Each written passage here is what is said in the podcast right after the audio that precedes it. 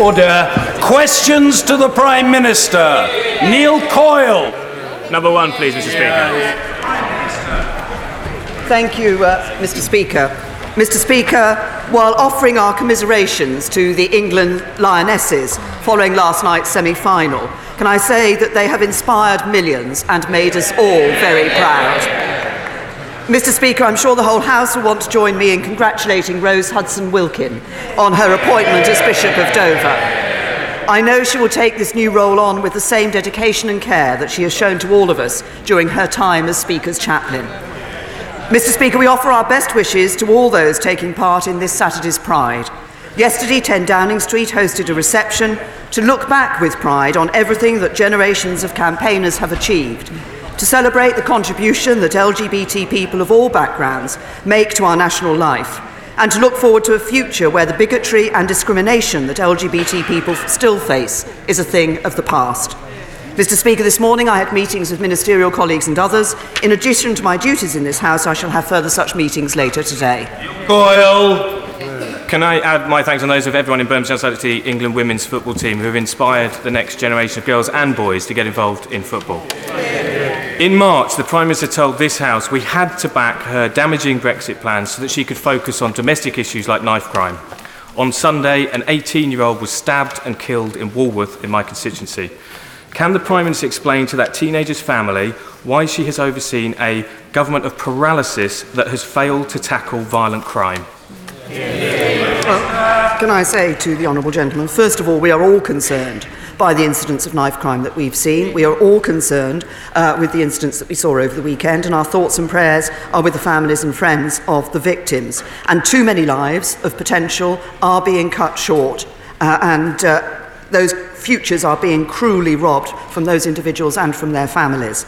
Uh, we have not been failing to act on this. We have been acting on this. We have ensured, we have ensured that we are working across the board because it takes all of society to work on this issue. It isn't just an issue about policing. We've made more powers available to police. We've, well, some Labour members say it is just an issue about policing. No, we need to ensure that young people do not carry knives. We need to ensure that young people are taken away from a route into crime. That means dealing with drugs, it means dealing with gangs. We have provided more funding to police, we provided extra powers to police, and sadly the Labour Party voted against that. Hugo Swire. What message does the Prime Minister have for the people of Hong Kong at this difficult time? Can I um, thank my right honourable friend for raising this issue? I'm been shocked, as I'm sure members across the House have been, to see the scenes from Hong Kong on Monday and the use of violence at the Legislative Council. The vast majority of the hundreds of thousands who marched did so peacefully and lawfully. And I think this week's anniversary of the handover of Hong Kong is a reminder of the importance of the rights and freedoms enshrined in the Joint Declaration.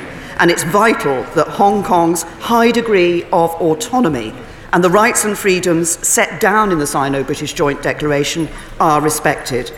I have raised my concerns directly with Chinese leaders, as has my right honourable friend, the Foreign Secretary, and other ministers, and we will continue to do so. Jeremy Corbyn. Thank you, Mr. Speaker. I'm I'm sure the whole House will want to express their condolences to the families of those rail workers who were hit and killed by a train this morning in Port Talbot. There will obviously have to be a full investigation into this, but our thoughts must be with the families and friends of those that were killed and injured. I'd like to join the Prime Minister and others in congratulating Reverend Rose Hudson Wilkin on becoming Bishop of Dover. She's been absolutely brilliant as chaplain to the House, but she was also brilliant when she was a parish priest in Hackney, she shows such em- she shows such empathy for people. I think we must wish her well on her way, and I'm sure she's going to do really well. I'd also like to congratulate the England women's football team on their successful journey as far as the semi-finals, and wish the men's cricket team well in their current match against New Zealand, which I understand is 134 for one at the moment, and. Um, Pride this weekend is a source of great enjoyment, and you think of all those that suffered in the past to uh, try and defeat homophobia in our society, and we'll be enjoying the joy of the streets of London this weekend. Um, Mr. Speaker, the Chancellor says that a no deal Brexit would cause a £90 billion hit to the public finances. The former Foreign Secretary says concerns about no deal are confected hysteria. Who does the Prime Minister think is right? What can I say to, first of all, can I say to the Right Honourable Gentleman, I share the remarks that he made in relation to the incident in uh, Port Talbot. Um, secondly, can I say to him the figure that was quoted was actually publicly available at the time. It was a figure that appeared in the government's economic analysis in relation to these matters. But can I also say to the Right Honourable Gentleman that if he, if he is worried about no deal, I have done everything I can to ensure we leave the EU with a deal. I can look workers in the eye and tell them I voted to leave with a deal that protects jobs. The Right Honourable Gentleman can't do that because he's voted three times for no deal. Mr. Speaker, the Prime Minister should be aware that her deal was rejected three times by the House. And when something's been rejected three times, you might think about an alternative method of doing things. A confidential uh, cabinet note apparently says that the government is not properly prepared for no deal, and NHS trusts have warned that it will pose a major risk to NHS services. And, Mr. Speaker, Make UK, representing UK manufacturers, recently said there's a direct link between politicians talking up the prospect of no deal and British firms losing customers overseas and people losing their jobs. Are Make UK guilty of confected hysteria, or is it speaking up for its members and its very legitimate concerns right across the manufacturing sector?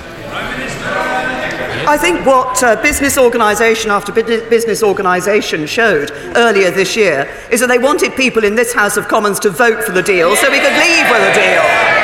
Corbyn!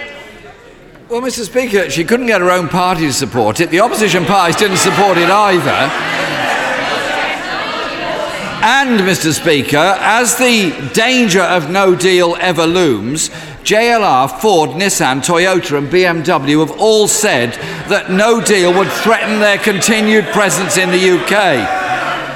The Society of Motor Manufacturers and Traders have said leaving the EU without a deal would trigger the most seismic shift in trading conditions ever experienced. And, Mr. Speaker, within the last week, Vauxhall has said that their decision to produce the new Astra at Ellesmere Port will be conditional on the final terms of the UK's exit from the EU. So, what can so, what can the Prime Minister say to workers at Ellesmere Port and elsewhere? And. Order! The Right Honourable Gentleman will not be shouted down under any circumstances whatsoever. If you're shouting, stop it. You can do better, and if you can't, it's about time you did. Jeremy Corbyn. Mr. Speaker, I was going to say to the Prime Minister, why doesn't she speak to both of the candidates to succeed her and just remind them that as they trade insults over no deal, it's thousands of jobs that are at risk the more they ratchet up their rhetoric. The Right Honourable Gentleman was saying, What would I say to workers at Ellesmere Port? I'll tell him what I'd say to workers at Ellesmere Port. I and the vast majority of Conservative members in this House voted to protect their jobs. The Labour Party, the Labour Party whipped three times against a deal. The Labour Party whipped three times for no deal. The threat to those Ellesmere Port jobs is from the Labour Party. Mr. Spam on! You're very overexcitable. Calm yourself. Jeremy Corbyn. This party is about protecting jobs and living standards in this country, not crashing out without a deal. And with tariffs up to 40% on some basic foodstuffs, can the Prime Minister set out exactly what impact no deal would have on food prices and on the farming industry in this country? Right Honourable Gentleman claims that the Labour Party stands up for protecting jobs and living standards. It has not only voted three times for no deal, therefore putting jobs under threat, it has also consistently, it has also consistently uh, on a number of occasions, it has voted against the very tax cuts that help people to maintain their living standards. We'll take no lectures from the Labour Party on protecting people's jobs and living standards.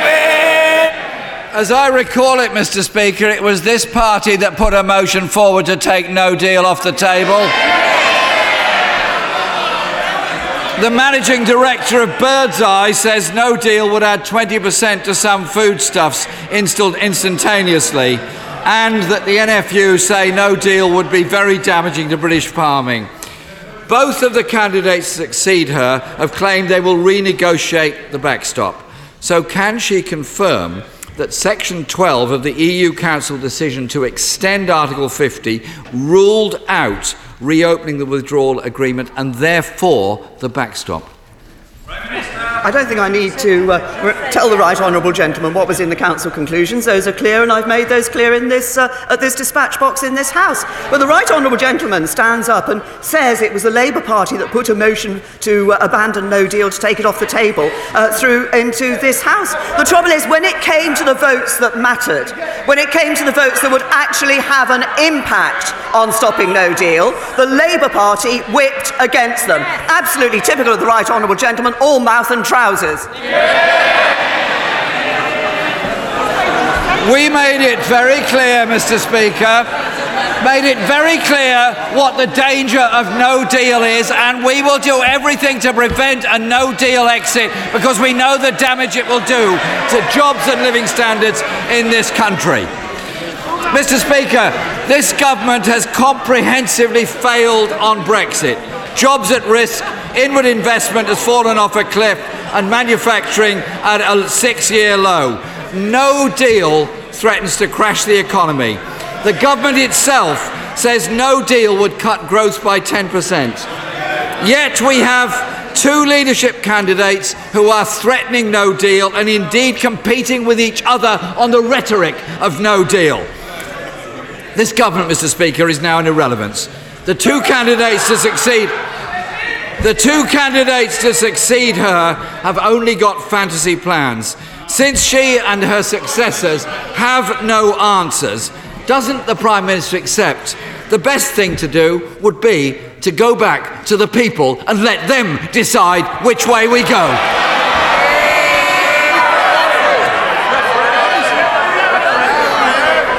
Can I, can I say, can I say to the right honourable gentleman, I've made the point now, I think in answer to five of his questions, that if you want to ensure that this country leaves the European Union with a deal, you have to vote for a deal, which is what he and his colleagues have consistently refused to do. But there's another question for the Labour Party on this. With all this talk about no deal, the question really is what, where does the Labour Party stand on Brexit? The Shadow Brexit Secretary doesn't support Brexit. The Shadow Foreign Secretary doesn't support Brexit. The Shadow Chancellor doesn't support Brexit. The Labour Deputy Leader doesn't support Brexit. Labour want to block Brexit, and that would be a betrayal of the many by the few.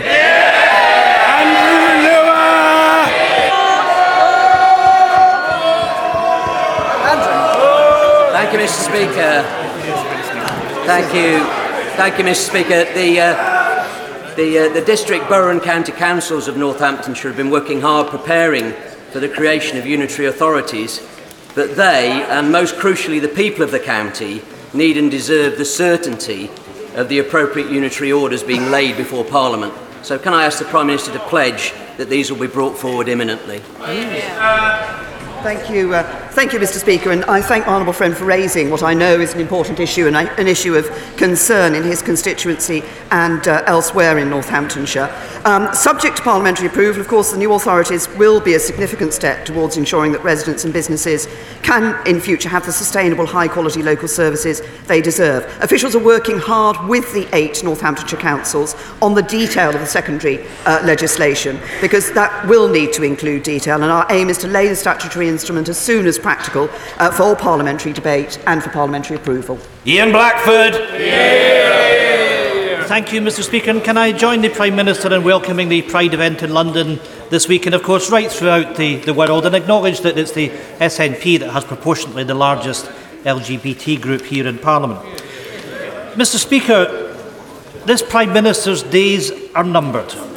Her review into devolution is nothing more than an act of sheer desperation. This is a Prime Minister running scared of the people of Scotland. Does the Prime Minister think the future of Scotland should be decided by the people who live and work there or by her party? The future of Scotland was decided by the pe- a few people who live and work there. It was decided in 2014, and they wanted to stay as part of the United Kingdom. If the Prime Minister looked at the opinion poll, she will see there is a majority for independence. Mr Speaker, Scotland's First Minister was explicitly clear when she said, It is for the Scottish people, not a Tory party Prime Minister, to consider and decide what future we want for our Parliament and our country. Can the Prime Minister tell us, will this review into devolution include the views of her would be successors that a Scot would never be Prime Minister and that Westminster should actively choke off Foreign Office support for a First Minister doing her job, doing her job, Prime Minister. This review is a farce. The real legacy of this Prime Minister is shutting down Scotland and ignoring the will of the Scottish Parliament. Mr Speaker, the Tories have never supported devolution, and it's clear they never, never will. Can I say to the right honourable gentleman, first of all, uh, there is no review into devolution, and there is only one party in this House who wants to stop devolution in Scotland, and that's the Scottish National Party. James Morris! thank you, Mr. Speaker.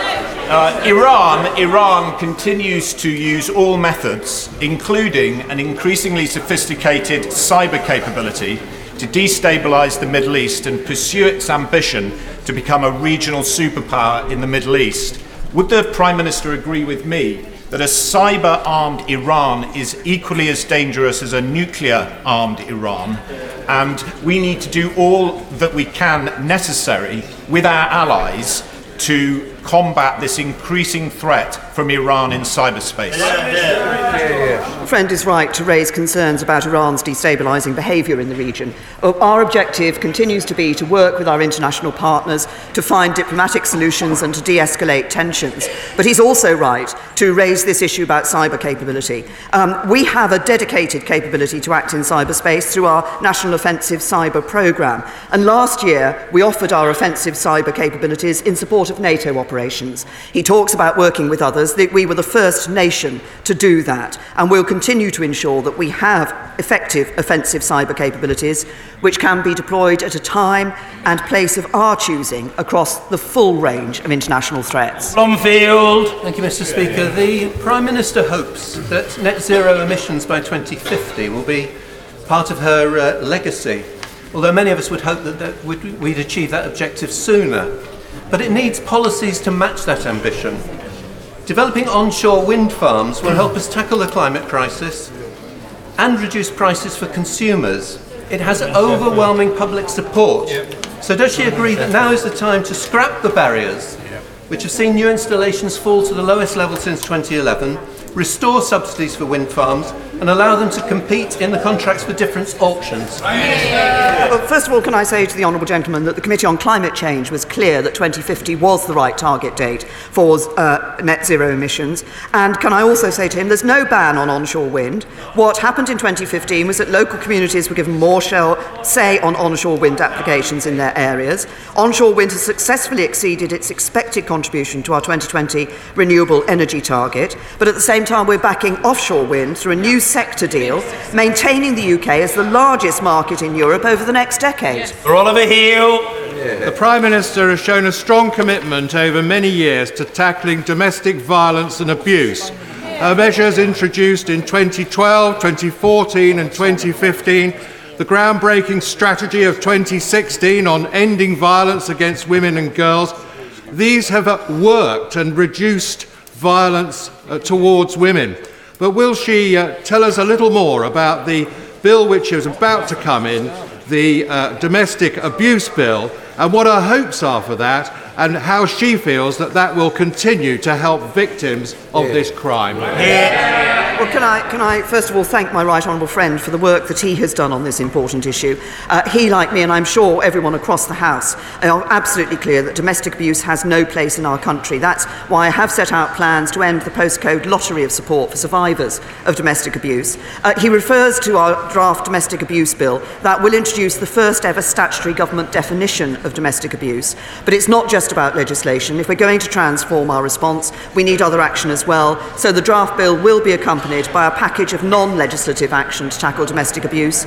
And in November last year, we awarded a further £22 million for various domestic abuse projects across the country. Because wherever you are, wherever you live, whatever the abuse you face, everyone must have access to the services they need to be safe. Vernon Coaker.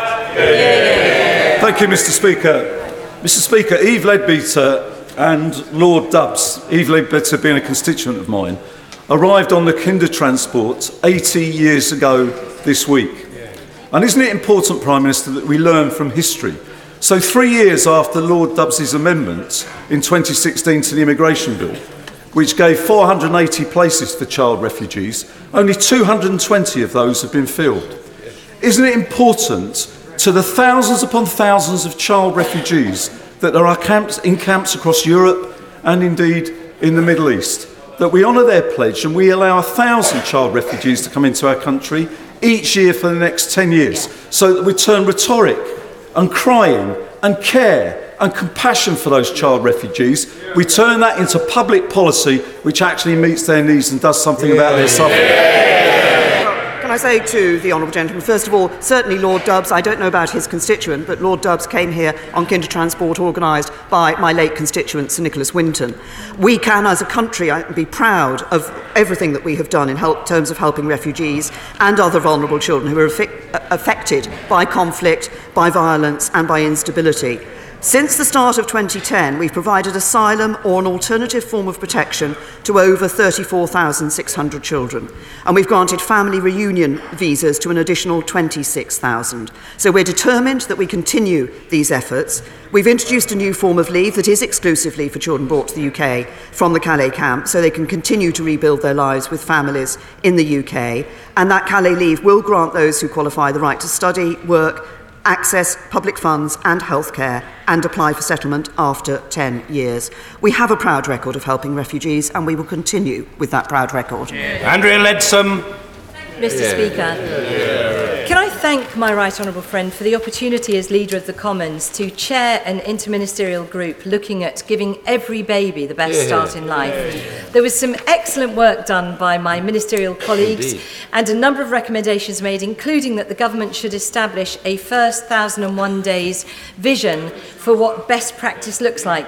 Can I ask the Prime Minister what progress has been made in addressing those recommendations? Yeah. First of all, can I, can I say to my right honourable friend, I'd like to thank her for the work she did as leader of the House and for her work on the interministerial group looking at this issue. But beyond that, actually, this issue of early years is a cause that she has championed for some considerable time, both before and since she came into this House. Um, and I'm proud that over 850,000 disadvantaged two year olds have benefited from the free early education places we introduced in 2013. Uh, our Social Mobility Action Plan does set out a clear and ambitious plan for the early years, closing the word gap at age five. We want to make sure that where a child gets to in life depends on their individual talents, not on their background, and we will continue to work with my right honourable friend and others on we will continue to work with my right honourable friend and others who rightly uh, put a high value on the importance of these early days in a child's life. Matt Western. Thank you, Mr. Speaker. 18 year old Sean uh, in my constituency and several of her colleagues have just completed their A level German. Sadly, due to the cuts in the teaching staff at the school, they had to teach themselves for the last two terms. By contrast, at the local private schools, they have German teachers still in place. At a time when some would turn their backs on Europe, does this not also suggest that the injustices that exist in this country are burning brighter than ever in our education system? Yeah. We have, as the Honourable Gentleman knows, been putting more funding into our schools. Uh, we have been ensuring that we are making that funding and the distribution of that funding fairer, fairer across the country. As I've just said in response to my right honourable friend, I want to ensure that every young person can get as far as in life as their talents and their hard work will take them. George Eustice. As long ago as 1875, this country became the first country in the world uh, to require stunning of animals prior to slaughter. And yet, the latest evidence from the Food Standards Agency is that last year 25% of all sheep slaughtered were unstunned, making use of a religious derogation. Religious uh, slaughter is a contentious issue, it's a matter of personal conscience uh, and also a matter of religious conviction for many. Does my right honourable friend agree with me that this should become a free vote issue on the floor of this House?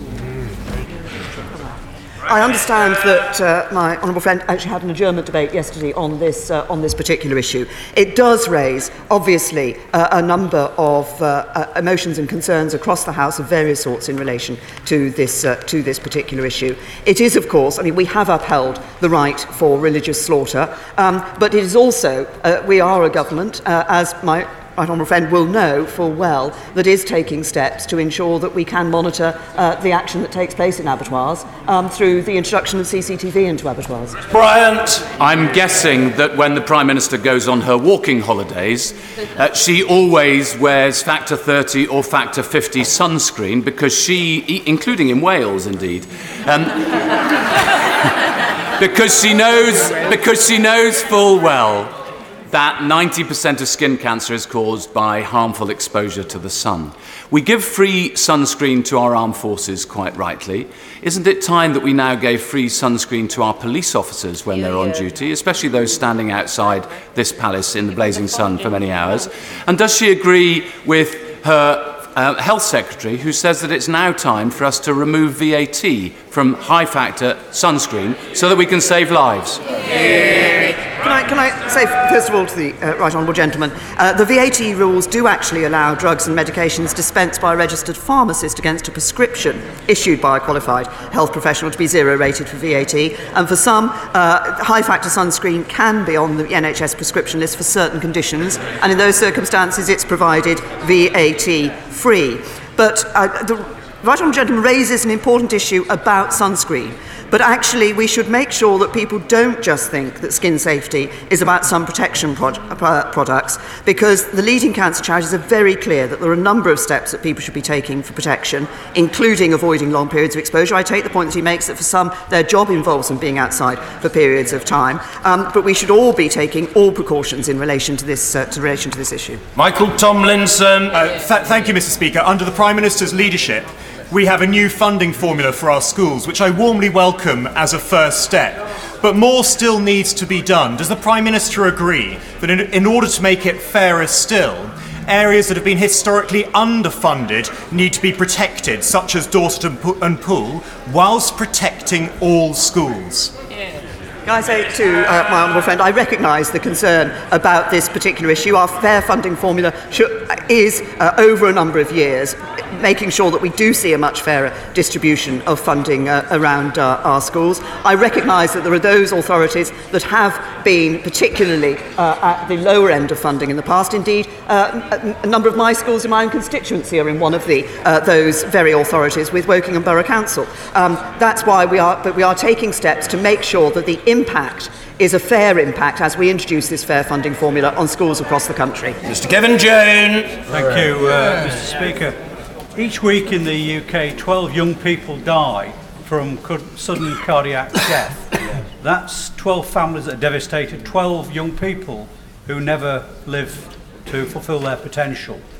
All the evidence suggests that screening of uh, young people can prevent those deaths. Can I ask the Prime Minister to ensure that the National Screening Commission looks at the evidence put forward by the charity Cardiac Risk in the Young and others to prevent those deaths? Yeah, yeah, yeah. To the Honourable Gentleman that uh, he raises a very important issue, and I'm sure the whole House will want to extend our sympathies to the families and friends of young people who do suffer from sudden cardiac death. And I know he and the All Party Parliamentary Group have done very important work on this issue. I'm assured by the Department for Health that the independent UK National Screening Committee will carefully consider all the relevant ev evidence. And I know that the DHSC will study the findings of the committee when they're published in due course and look at those findings very carefully. This is an important issue.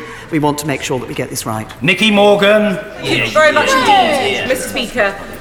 In September last year, my 27 year old constituent, Kirsty Garrity, tragically took her own life. After her death, her father found amongst her possessions a book called The Peaceful Pill Handbook, which she had bought from Amazon. In a letter to me, Amazon said, We believe that legislators, rather than retailers, are best placed to make decisions on what should and should not be legally available for public purchase. Doesn't it sound rather like Facebook rather recently saying that they need to be regulated because they can't decide for themselves what to put on and not to put on their platforms? And does the Prime Minister agree with me that businesses actually have a duty to think very hard about what they're offering for sale, what they're putting on their platforms, and a duty to behave the moral imperative? Now, uh, can I say to my right honourable friend, first of all, I'm sure we will all want to send our deepest sympathies to the family and friends of Kirsty. We want to make sure, we're determined to make sure that the UK is the safest place to be online, and this does involve tackling content which encourages suicide and self harm. This issue of working with the tech companies to uh, get them to accept a greater responsibility for the sort of material that is put out across their platforms has been a long standing one. We've seen some tech companies taking action to tackle the issue. We want to ensure that there's a more consistent re- response from companies, protecting the safety and well-being of their users, and especially those that are vulnerable. I know the Minister for Suicide Prevention is aware of this particular aspect of the issue of content online. She's deeply concerned about it, and she will be uh, writing to Amazon about it. Gaffney. Thank you, Mr. Speaker. Prime Minister, a promise was made to the pensioners at the last general election that your party would protect the free TV licence until the end of this Parliament. That promise has now been broken, and it's pensioners like my dad who will pay the price.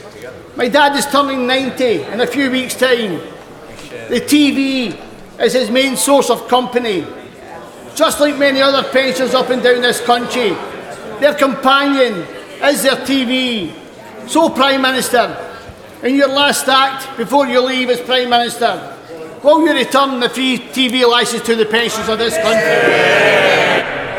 First of all, can I send my very best wishes for a happy birthday to the Honourable Gentleman's father in a few weeks' time? Uh, and can I say that the, uh, the BBC received a good deal with government in terms of funding that was available to the BBC? Uh, and I think there are many people who will ask why it is that the BBC can raise their salary bill to their top uh, uh, performers and personalities at the same time as taking the action that they have done on TV licences. The BBC need to think again. John Stevenson. Thank you, Mr. Speaker. The government has ambitious targets for a low carbon economy and country. To achieve this will undoubtedly require nuclear energy. Will the Prime Minister encourage the next Prime Minister to properly support and invest in the nuclear industry? My, my honourable friend is absolutely right that we believe as a government, and I, I would wish to see this continued, that nuclear should play a role in our, our energy mix. That is why I was pleased we were able to take the decision we did about Hinkley Point C. I recognise that there are other nuclear projects that have not been able to progress in the way that members had hoped that those would progress, but I want to see government continuing to work with the nuclear industry to find a way through to ensure that nuclear can indeed play its role in our energy mix for the future. Alan Brown. Thank you, Mr. Speaker. My constituent William Cree has epilepsy. He suffers fits, struggles to eat, sometimes cannot walk or get out of bed, and has memory issues. Yet he only, was only allocated PIP at appeal stage. He's now at appeal stage for UC limited capability for work-related activity, but the DWP have not submitted the papers to court in time. Will she look into Mr Cree's case, apologise for this additional stress and delay, and advise wh- what she's going to do to stop this unacceptable practice of the DWP not meeting court deadlines? A to the Honourable Gentleman. Obviously, he's raised the particular case of, of uh, I think it was William Cree, his, uh, his constituent. I will ensure that the DWP looks properly into that case, and I will ask that question as to why the papers were not available in time for the court. Brereton. As I'm sure my right honourable friend the Prime Minister knows, Stoke-on-Trent is a unique city being made up of six towns, and it's essential that all of those towns prosper. But would she agree with me that we need to see investment into our towns, and particularly our future High Streets Fund bid for Longton? Can I, can I say to uh, my honourable friend, I'm very pleased to see the renaissance in Stoke-on-Trent and uh, particularly the ceramics industry in Stoke-on-Trent. Um, he's absolutely right about the importance of high streets. That's why we have put money into the High Street Fund and bids uh, for that money are being currently considered. Mr Gregory Campbell. Thank, thank you, Mr Speaker. As the Prime Minister enters the end game of her premiership, would she join with me in congratulating the Royal Portrush Golf Club in celebrating the return after almost 70 years of the Open Golf Championship, where some of the greatest golfers in the world will be coming, and there will even be some golfers from outside Northern Ireland. No. And could, oh, and could I ask her if both her and her two potential successors would like to join me in two weeks' time on Royal Portrush? Yeah, yeah. Can I say to the honourable gentleman, I'm very happy to congratulate Royal Portrush Golf Club on, on uh, hosting the Open and to welcome the fact that the Open has returned to, uh, to Northern Ireland. Um, can I also say I, I hope that we, we look forward to seeing uh, golfers, particularly from across the United Kingdom, uh, performing well in that, uh, in that particular uh, uh, Open Golf. Um, and uh, as for being able to join him in t- two weeks' time, I suspect that I and the two leadership contenders for the uh, Conservative Party leadership may be rather busy in two weeks' time, but we will be very, I will certainly be watching what is happening in the Open with great interest. Anne-Marie Trevelyan. Thank you, Mr Speaker. Does the Prime Minister agree with me that the news of the fire and tragic loss of life aboard Russian nuclear submarine the Losharik whilst working on the seabed in the High North should encourage her government to accept that in order to maintain operational military advantage and defend the West and critical subsea cable infrastructure from interference, we must, in this 50th year of our extraordinary continuous at-sea deterrent Operation Relentless, invest properly in our Royal Navy and her submarine capabilities. Yeah. Well, I'm sure that the whole House uh, will want to extend condolences to the families and friends of those who lost their lives. This was aboard a Russian nuclear submersible, but uh, uh, losing one's life in under the sea is, is uh, something that I'm sure we can all uh, express our condolences for. Um, this is an important point about our submarine capability and about uh, the Royal Navy. I'd like to pay tribute to all our submariners who work so hard to keep us safe. We are committed to our submarine build programmes. The MOD has been given access to the £10 billion Dreadnought programme contingency so that our submarines will continue to silently patrol the seas giving us a nuclear deterrent every minute of every hour, as they have done for 50 years, and we thank them for it. Jonathan Reynolds. Speaker. Prime Minister, Britain needs better buses. And in Greater Manchester, our Mayor, Andy Burnham, has begun the process of re regulating the bus network so we can have a transport system similar to London's. But a bus journey in London is capped at £1.50. Yet in my constituency, a journey of just a few miles costs more than double that. Prime Minister, shouldn't everyone in all parts of the country get the same subsidy so they can have a bus service and pay a fair price as good as London has?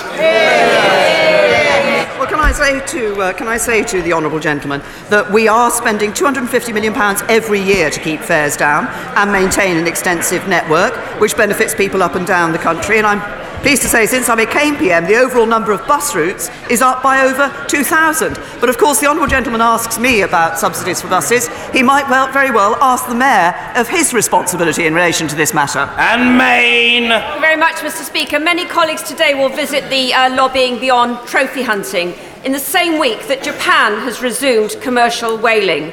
What more can we do to send the strongest message that this abhorrent practice should be stopped immediately? Can I first of all say that we're very disappointed with Japan's decision to withdraw from the International Whaling Commission and restart commercial whaling?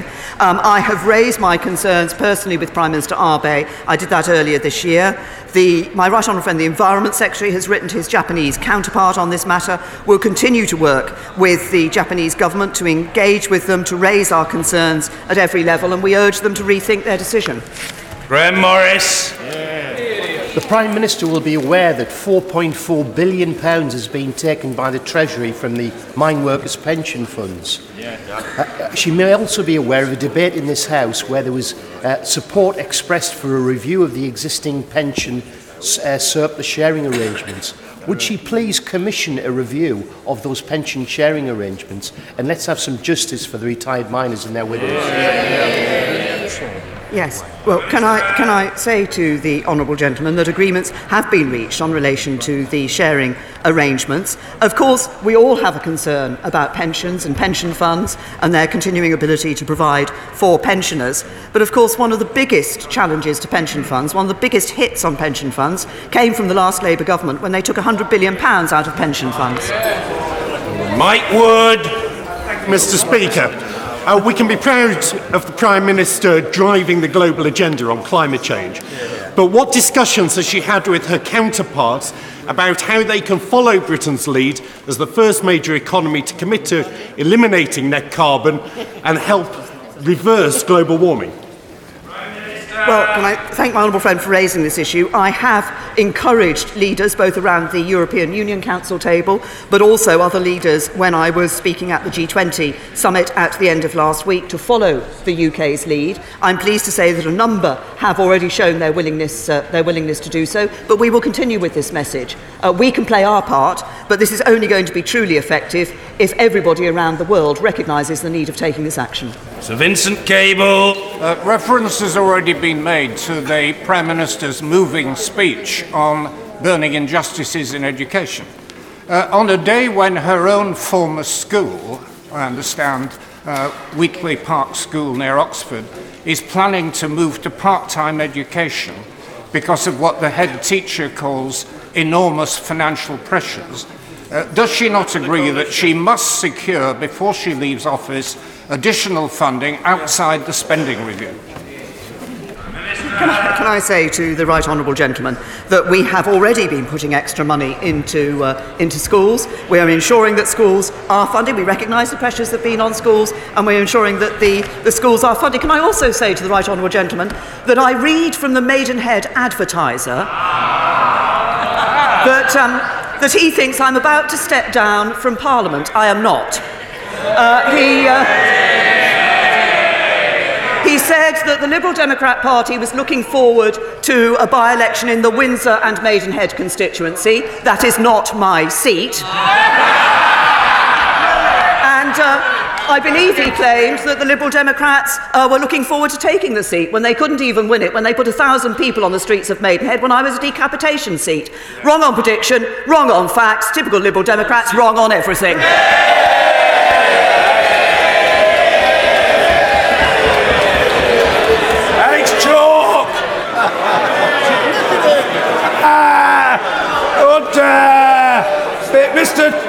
Mr. Chalk! The fellow must be heard! Mr. Chalk! Mr. Speaker, two, two of my constituents are the relatives of Kirsty Boden, one of the victims of the London Bridge terrorist atrocity. And yet, despite the fact that at least one of the terrorist families received legal aid for representation at the inquest, none of the families of the victims did. Does my right honourable friend think that we need to look again at entitlement to legal aid for inquests so that those people who wish to ask questions about what happened to their loved ones are not left to fend for themselves? Can I say to my honourable friend, I think he's raised a very important issue, and I think he will have seen from the reaction across the House the concern that people have about this issue. We uh, as uh, I have said previously, we send our deepest sympathies to the families of the victims, um, and I can quite conce- see why my honourable friend has raised this as a matter of concern. I understand the Ministry of Justice are making a number of changes to ensure that there is more support for bereaved families, and we are committed to simplifying the process for applying for exceptional, ca- exceptional case funding. But I will make sure that the Ministry of Justice meets my honourable friend to discuss this issue further. Breed! The whole country has been shocked by the brutal murder of a pregnant mum, Kelly Fauvrelle, in my constituency at the weekend, and the subsequent death of her baby Riley, announced this morning. The police now believe this may have been a random attack by someone unknown to the family. If the government has been acting on knife crime, it isn't working. So, what further action will the Prime Minister now take to stop the terrifying increase in the use of knives on our streets? Well, can I first of all say to the Honourable Gentleman, we were all shocked when we saw this terrible uh, act that uh, sadly led to the death of Kerry Mary Fauvrelle. And of course, as he said, sadly, the baby inside her died this morning. Uh, the uh, issue of the, the question of knife crime is one I've addressed, I did refer to earlier. We are taking action in a number of ways. We will continue to work and work with the Mayor of London on the action that can be taken across London on this issue. But this is something that requires a multifaceted approach. It is about the whole of society. Uh, yes, we look at giving police the right powers, we have done that, but we also need to look at how we can ensure that, that uh, uh, young people, particularly, do not feel the need to carry knives, and that we ensure that we deal with the criminal gangs and the drugs that are often at the, at behind these terrible acts of violence that take place. Thank you, Mr. Speaker. Yet again this year, we can expect to welcome between 35 and 40 million overseas visitors to our shores. Um, tourism overall employs about 3 million people in the UK, including thousands in my constituency. Doesn't this underlie the importance of a tourism sector deal? Yeah. Well, can I say to my honourable friend that we have, of course, been working with the tourism sector to look at what support can be given, how we can work with them to enhance not just the offer that they're able to make, but the, the way in which they're able to ensure that people can come here and enjoy the benefits, not just of my honourable friend's constituency, but of all our constituencies across the, across the country. Tourism is an important uh, uh, sector for us, and we will continue to work with the tourist industry to ensure that we can enhance that sector and enhance the benefits to this country and our economy of that sector, but also the benefits of those many tourists who come here and see what a wonderful place the United Kingdom is. Mr. David Lammy. Following the Windrush scandal, in which black British citizens were deported, detained, and stripped of their rights to access public services, the Prime Minister rightly announced an independent review led by Wendy Williams. She said that review would publish on the 31st of March 2019. It's now the 3rd of July. Can the Prime Minister confirm that Wendy Williams will publish her review before she leaves office? I say to the Right Honourable Gentleman, it was absolutely right. The Home Secretary commissioned that review from Wendy Williams. Wendy Williams is, is working it. is up to, uh, you know, she will be uh, putting that report together. I believe that the report has not yet been received by the Home Office, but obviously we will ensure that when that report is received, that that report is published. David Duquette. Thank you very much, Mr. Speaker. Will my right honourable friend join me in welcoming last week's announcement from the Department of Business, Energy and Industrial Strategy of this government's investment of £4.8 million for the Acorn carbon capture and storage project at the St Fergus gas plant in my constituency? And does she also agree that, along with the development of renewable sources of energy, natural gas will remain an important transition fuel towards a net zero emissions target? Well, can I? I'm very happy to welcome the investment that my honourable friend has referred to. It is important as we look to that net zero target that we look across the board at the various ways in which we can ensure we're providing for that net zero target. And as he has said, uh, the importance of natural gas within that uh, energy mix in the future will remain. Uh, we also look at uh, ensuring that we're providing support for uh, technologies such as carbon capture uh, because that will play an important part in future too. Mary Rimmer. Thank you Mr Speaker. Prime Minister, a constituent of mine, a single mum who has worked for the DWP full time over 30 years has been forced to take part-time working to support her child from childhood to adulthood He's a severe sufferer of Down syndrome. And because of the confusing rules of the working tax credits um, to workers like this, she has been forced into, to extend her mortgage and go part-time working. It's the confusing rules within the HMRC. Would the Prime Minister please help to resolve this issue? She'd not be the only one in the country. Yeah. Can I say to the Honourable Lady that I'm sure uh, the Secretary of State for Work and Pensions has heard the particular case that she has raised in this, uh, in this House. We do want to ensure, and we are working, and my right honourable friend, the Minister for Women and Equalities, is working on ensuring that women are able to take their place in the workforce. We do see uh, women in the workforce at record levels. We want to ensure, and we're working on providing, providing greater uh, economic empowerment for women so that they can take their place. I'm sure the specific case, the Secretary of State or uh, the relevant minister will respond. Thank you. Order.